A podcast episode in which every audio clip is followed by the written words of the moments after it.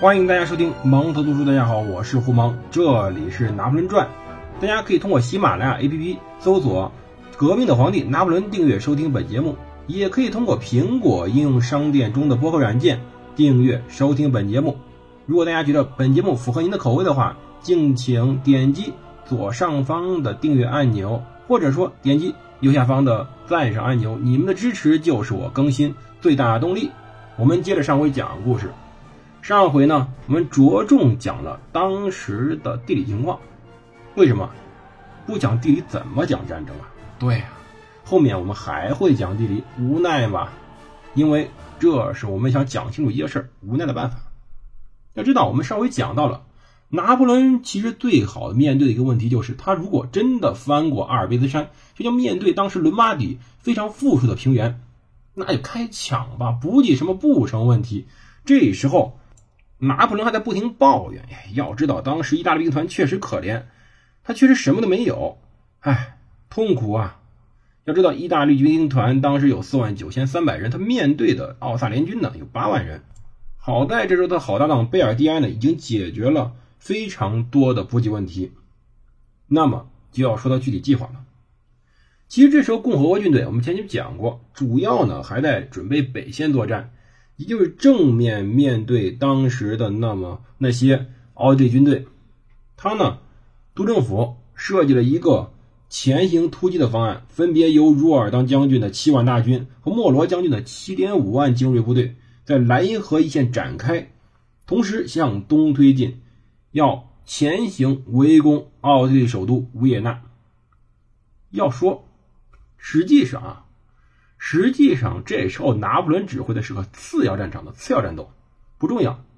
可是配角一定要会抢戏。各位年龄大点的想起来吧？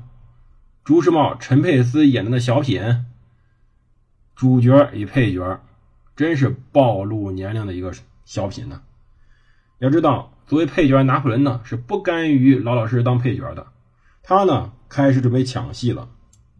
此时，共和卫队呢在北线作战，而他呢，拿破仑呢，这时候设定一个计划，就是歼灭奥地利和萨丁王国的联军，就那八万人，夺取富庶的皮埃蒙特和伦巴底地区，然后再把奥地利军队逐出整个意大利，把战场推到奥地利本土。这样呢，既解决了法国东南部威胁，又呢避开奥地利主力军团。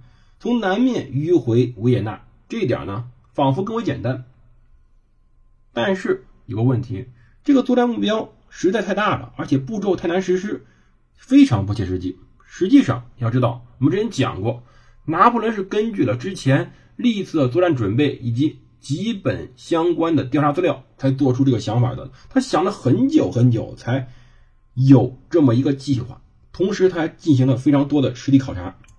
要知道，从十七世纪开始，当时意大利就成为了法国波旁王朝和奥地利哈布斯堡王朝角逐的一个战场。意大利到现在还没统一。实际上，拿破仑为意大利的统一奠定了非常好的基础。而意大利的统一，正是在拿破仑之后，以萨丁王国为中心，依靠加里波第的红衫军，解放了西里和那不勒斯，在一八六一年建立了意大利王国，并且。收复在外国统治下的各地，最终完成统一。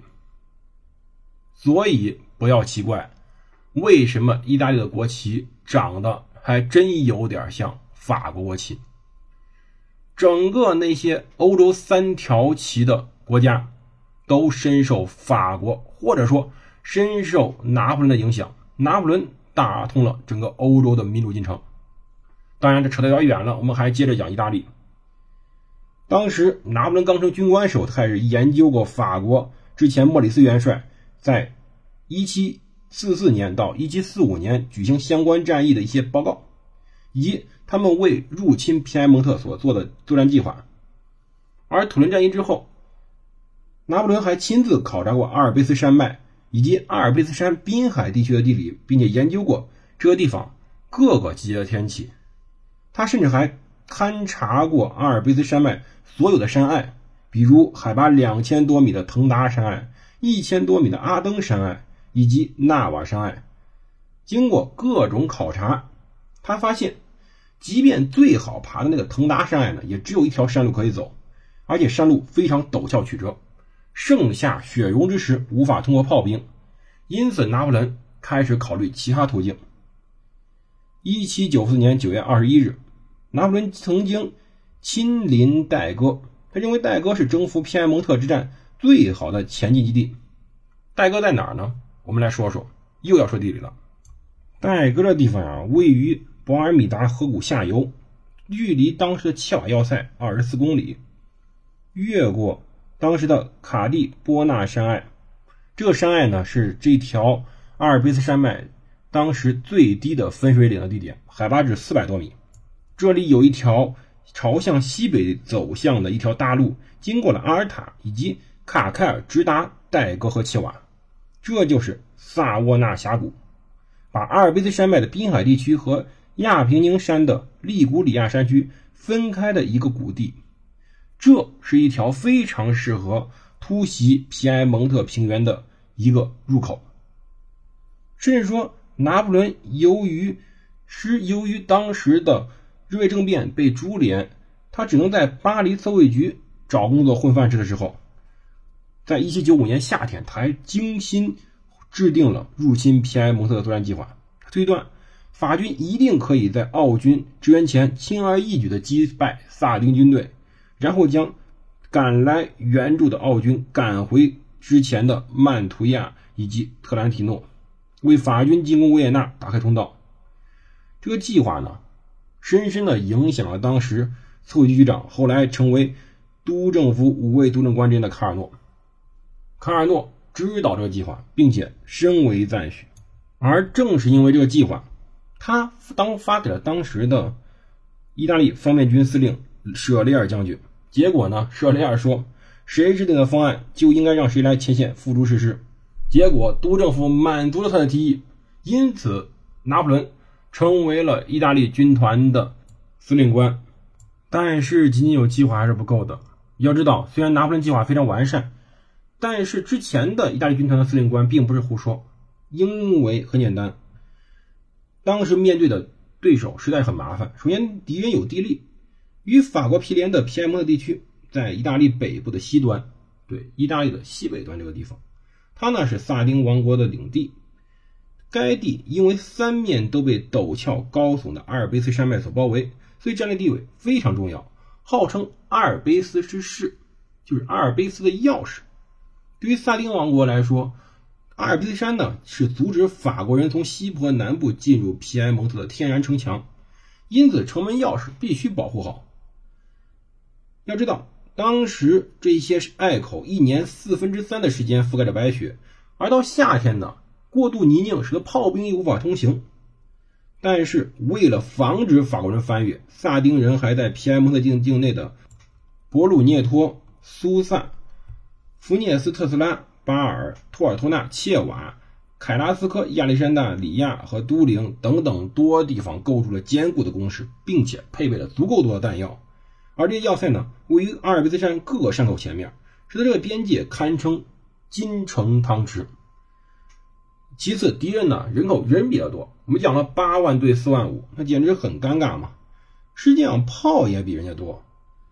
萨丁王国呢，两点五万善于山地作战的士兵，六十门大炮；奥地利军队四点五万人，一百四十门大炮。两个军团装备精良，士气高昂，依托坚固要塞，拥有丰富供应，总兵力、骑兵和大炮上占有绝对优势。同时呢，他们还可以从那不勒斯、莫德纳、帕尔马等教皇以及教皇领地获取源源不断的扩充兵源。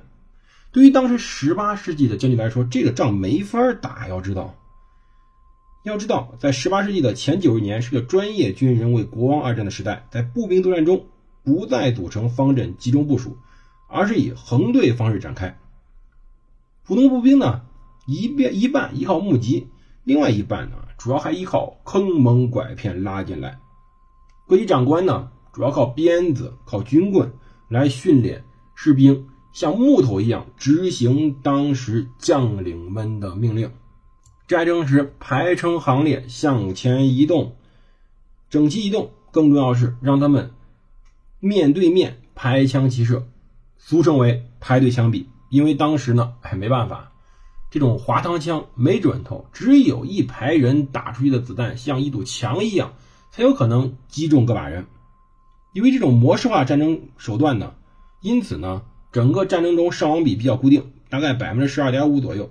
而战败一方呢，哎，那十二点五战胜方的啊，战败一方二十多。如果没有骑兵追击啊，也很难。因此。获胜一方要是发现当时敌人呢要败退，必须进行非常大范围搜索。结果呢，实际上能抓到的逃兵非常之少。因此，对于欧洲的将军们来说，把好不容易训练的军队投入这种血腥而僵化战斗，并不符合国王们的利益。因此，将军们呢，更多的时候是通过对峙和围攻来获取一个更好的谈判手段。战争。实际上根本就不是一个什么主流的手段，因此到十八世纪时候，欧洲将军们关心的问题是怎么好更好的去攻城，怎么更好的筑堡垒，怎么慢悠悠的行军和保证好后勤补给供应，而后勤呢也成为了当时将军们最关心的事情之一。于是，要知道这种战争模式被这么一个年轻人。拿破仑所颠覆了，究竟如何颠覆？我们下回再讲。